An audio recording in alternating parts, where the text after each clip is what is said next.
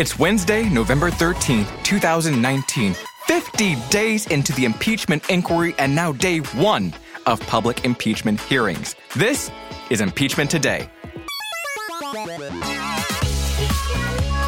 Good morning. I'm Hayes Brown, reporter and editor at BuzzFeed News. I hope you're well rested because it is here. It is now. Impeachment hearings begin, and we are only a little amped about it. Okay, later on, we're talking to BuzzFeed News political reporter Miriam Elder about Bill Taylor, the U.S. ambassador who looked at Trump's alleged demands on Ukraine and went, What the fuck is this? But before we get to all that, let's catch up on what happened yesterday. Okay, first, Trump's been thinking about firing two big deals in his administration because of their roles in the impeachment saga. That includes Michael Atkinson, the Inspector General of the intelligence community. Trump himself appointed Atkinson back in 2017. Now, Atkinson was the first person to receive the whistleblower's full complaint that something was afoot in the president's dealings with Ukraine. He reviewed the complaint and deemed it credible. But when Atkinson tried to send it on to Congress as the law requires, the acting director of national intelligence told him to hold up a second. The complaint was eventually published in full as the impeachment inquiry kicked off. But Trump has been big mad that Atkinson didn't basically nip the whole thing in the bud, according to the New York Times. It's not clear whether Trump was ever actually close to firing Atkinson or just bitching about it to his staff.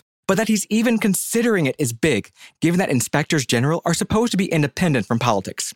Also at risk, acting chief of staff Mick Mulvaney.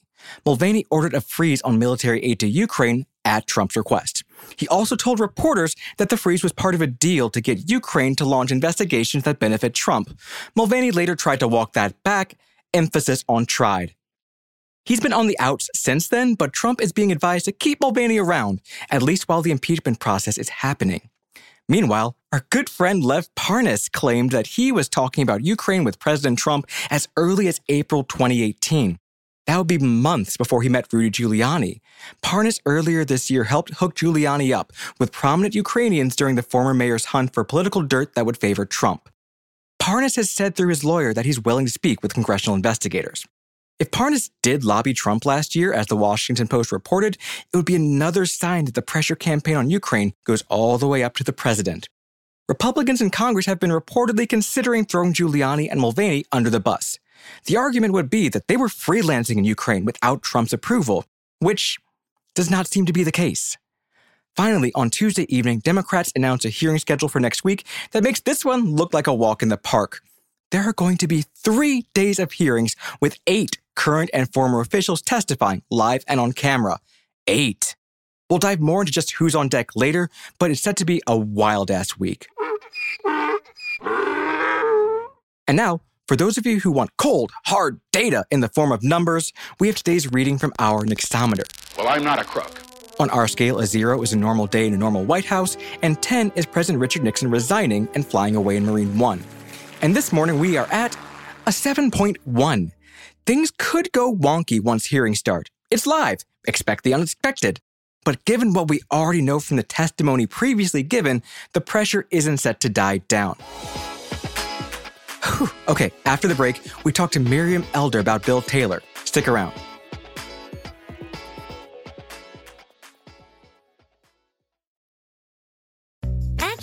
We're tired of hearing new year, new you, fat burning secrets, and lose weight fast. The only thing you need to lose is self doubt.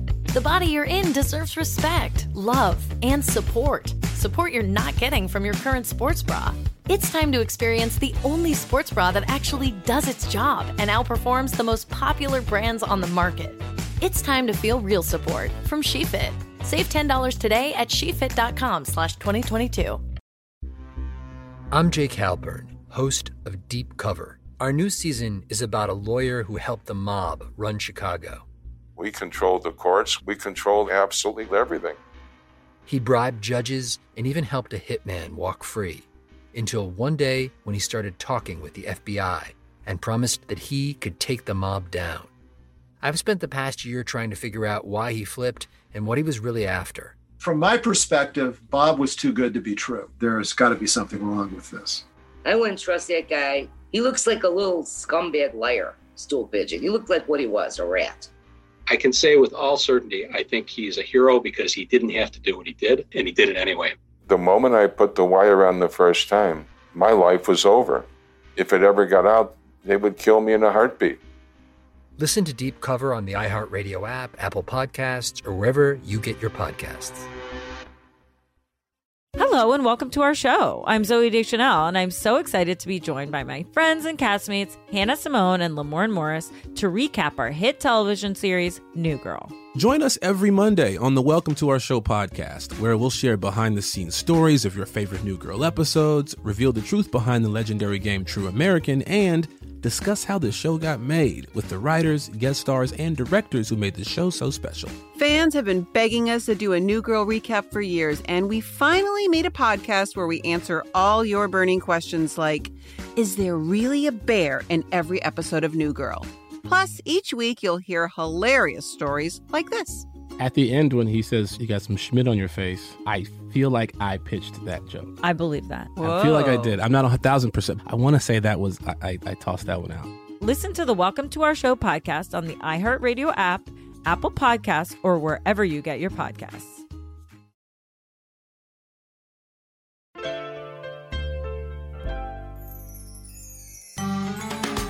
All right, time for this fucking guy. Today, it's Ambassador William Taylor. Bill has been running the U.S. Embassy in Ukraine since May and is on the Hill today as one of the first witnesses in Trump's impeachment hearings.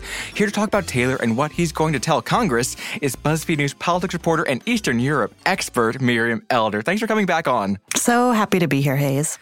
Okay, so let's jump into this really quickly. Whomst is this Taylor fellow, and how did he find himself running the embassy in May when he arrived in Ukraine? So, Bill Taylor is a lifelong diplomat. He's been serving the U.S. government in some capacity since like 1985. Wow, okay, that's a long ass time, yes. It is. He has served in Eastern Europe, he served in Brussels, he served in Iraq, he served in Afghanistan, and crucially, he was ambassador to Ukraine from 2006 to 2009. Mm-hmm. So, when the previous ambassador was recalled by Trump and they had to figure out what to do, they turned to Bill Taylor and said, please, please help us. And if I remember correctly, he was like, I don't think that's a great idea. I'm seeing a lot of reports about Rudy Giuliani just kind of running amok in Ukraine right now.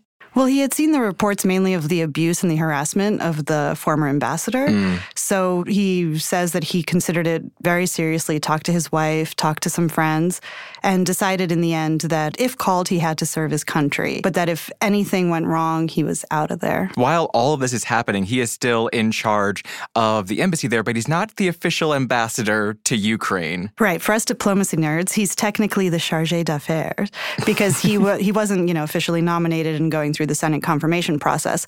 So yeah, he came to DC uh, a couple of weeks ago to testify. Now he's obviously back in front of the committee today, and in between, you just see photos all over Twitter of him out in eastern Ukraine where there's a war. He's kind of looking at the front lines and doing the business of diplomacy. Just doing his job. So, mm-hmm. one of the first times we heard about Taylor at all, I feel like, as we, the normal people, was when Congress released text messages between him, Volker, and Sondland. And in those text messages, he seemed to be the first person who we know their name who was like, What is this quid pro quo shit in Ukraine? Do you think that he was actually effective in like pushing back on it based on what you've seen so far? Or was it more someone who saw the forces at work and was just trying to steer them as best he could? So Taylor really comes across as like a career diplomat who is looking almost as an outsider on this thing that he calls an irregular channel of Mhm. diplomacy, which was led by Giuliani and Sondland was involved and Kurt Volker was involved. And it's really amazing in these text messages. You have these guys kind of trying to coordinate, saying, okay, we need a statement from the Ukrainian president so that he can have a White House visit and do this, that, and the other. And in the background, there's Taylor constantly saying, uh, guys, this, the word he actually uses is crazy. Right. Especially when we get to the point where it looks like military aid is being held up to get these political favors that Trump wants. He threatened to quit a few times because the actions of this Ukraine B team were for benefiting Russia, basically. How about you? Would you have pieced out if you were in his place? What comes out from the closed door testimony that Taylor gave and just his history of service is this is a guy who was deeply devoted to the mission of U.S. diplomacy, but also really devoted to Ukraine. But after he left the ambassadorship, he was still doing this thing called track two diplomacy, which mm-hmm. is when you know you're either a part of an NGO or a think tank, and you're, you know, you're you're still trying to to kind of partake in the discussion of what like the U.S. foreign policy towards Ukraine should be. So what I see is a guy who's really committed, but also sounds like really aware that he doesn't necessarily have like the influence to change these guys. He's trying to warn them. And obviously now, as we will see today, he's playing a really important role in bringing this stuff to light to the American public. Right. Like you said, he's testifying today. He's going to be alongside George Kent, who's a State Department official who was previously posted in Ukraine. His portfolio involves Ukraine. So you read through their testimonies when they were released. What's like the one thing you think that it'll be most important for people to hear during these public hearings? There's going to be a lot of important things to hear, but I think what will probably come out based again on their closed door testimony, if it's going to be similar, is two guys, again, who were career diplomats who kept meticulous notes, hmm. who lay out the facts, who lay out who spoke to whom and what did they say, and will present a picture to the American public of this alleged quid pro quo that Trump and his personal lawyer made through various channels to the Ukrainians. And the thing that struck me reading their testimonies was it's really different to when you hear, for example, from Gordon Sondland or mm-hmm. when you mm-hmm. hear from Kurt Volker when you know they're asked questions, and Sondland in particular is like, um, I don't know, maybe I talked to this guy two or three times. No, I don't think I talked to that guy. Oh, I have no idea what went on. Like mm-hmm. these are the professional diplomats versus these guys who are just kind of freelancing it. So in those depositions, some of the minority members kind of just veered off into conspiracy territory, cuckoo cloudland. And well, do you think they'll try to do the same thing when speaking with Taylor and Kent in front of these cameras, or do you think they'll be a bit more hedgy about talking about the CrowdStrike theory, for example? I mean, I think it's been really clear both from their questioning in the closed door testimony to the list of witnesses that they wanted to question, which was largely denied, to what you hear coming out of the president's mouth or fingers on Twitter. the idea here is to delegitimize the inquiry full on. And then, secondly, to kind of present a competing conspiracy theory. So they keep on referring to Ukrainian meddling in the US election, which is completely debunked. Not a thing that actually happened. Absolutely not a thing. And so I think they're really trying to kind of, you know, say, hey, look over here, look over here. It'll be absolute conspiracy land. And I think it's going to be a, a difficult thing for the country to go through. Well, that's going to be great. So, what do you think? Will, in the end, Taylor's testimony change anyone's mind, either on the committee or out there in the American public? Well, I think this is just the start. They're probably going to call more witnesses. And I think, you know, these guys are going to really like, they'll set the tone for the testimony that we're going to hear over the next couple weeks or a few weeks or forever, or however long this is Until we die. um, but I'm not sure. You know, they're obviously testifying in a super, super polarized environment. You have Trump and his supporters on one side, buoyed by conspiracy theories. And then you have people who really think the president acted incredibly wrongly. So I, I don't know if one or two testimonies are going to change people's minds, but it's a start. It is just a start. So let's jump ahead in the future really quickly. We are a year into the future. It's 2020, just after the U.S. elections. What is Taylor up to, in your opinion? I strongly believe that after November 2020, everybody will be just taking a nap for like six months. oh my God. That's actually pretty accurate. Lame duck session, more like nap time for everyone. okay, before we let you go, it's time for the kicker. So, Miriam, what do you got for us? All right. I've got a tweet from John Dickerson, who is a correspondent with 60 Minutes. And he wrote Henry Kissinger once explained Watergate. Quote, some damn fool went into the Oval Office and did what Nixon told him to do. Wow. Oh, wait. So I think that as other testimonies come out, that maybe it'll become more clear why I chose that one. But then because I'm a crazy person, I had to like fact check this tweet. And actually, Kissinger never said it. Some guy said it to Kissinger. So basically, it's also a warning to, you know, Double check your sources. Exactly. Uh, Miriam, that was actually really great. My jaw dropped. Thank you so much for taking the time to join us today and lay out what people can expect as they tune into the hearings today. thanks, Hayes. Okay, so all last week, we asked you to send us questions about impeachment. What confused you and left you wondering, quoi? And so many folks sent things in. Thank you. Before the hearing start today, we wanted to answer some questions that listener Maria sent us from where she listens in Ireland. She managed to cram three good questions into one email, so I'm gonna try to answer them one by one. First up, she asked a two parter. If these public hearings are just meant to be a show to change the public's mind on impeachment, are there going to be any new revelations? And how does that help move the process forward? So, all that remains to be seen, Maria. In terms of will there be any new revelations, well, we don't know yet. We have the testimonies that they gave behind closed doors, and the scripts will probably stick to that, but we could still learn something new during cross examination.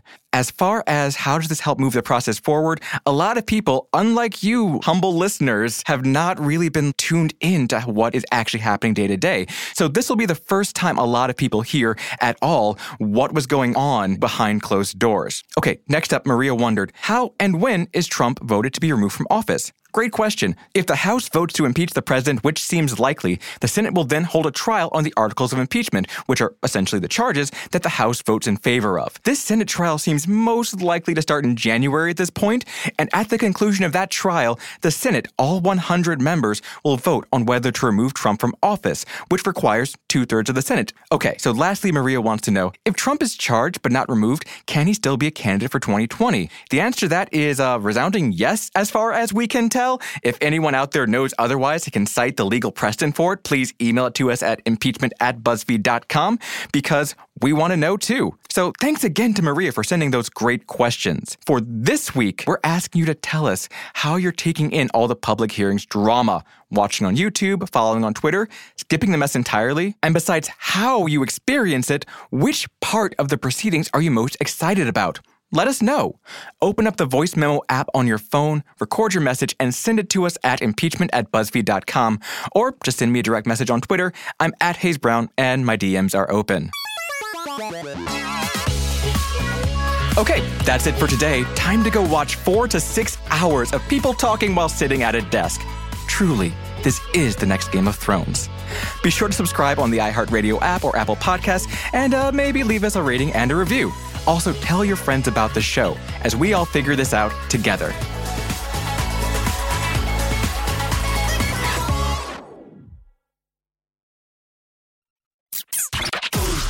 The Gangster Chronicles podcast is a weekly conversation that revolves around the underworld. From criminals and entertainers to victims of crime and law enforcement, we cover all facets of the game. Gangster Chronicles podcast doesn't glorify or promote illicit activities. We just discuss the ramifications and repercussions of these activities. Because after all, if you play gangster games, you are ultimately rewarded with gangster prizes. iHeartRadio is number one for podcasts, but don't take our word for it. Find the Gangster Chronicles podcast on the iHeartRadio app or wherever you get your podcasts. It's time to gear up for the NFL postseason. Yes, sir!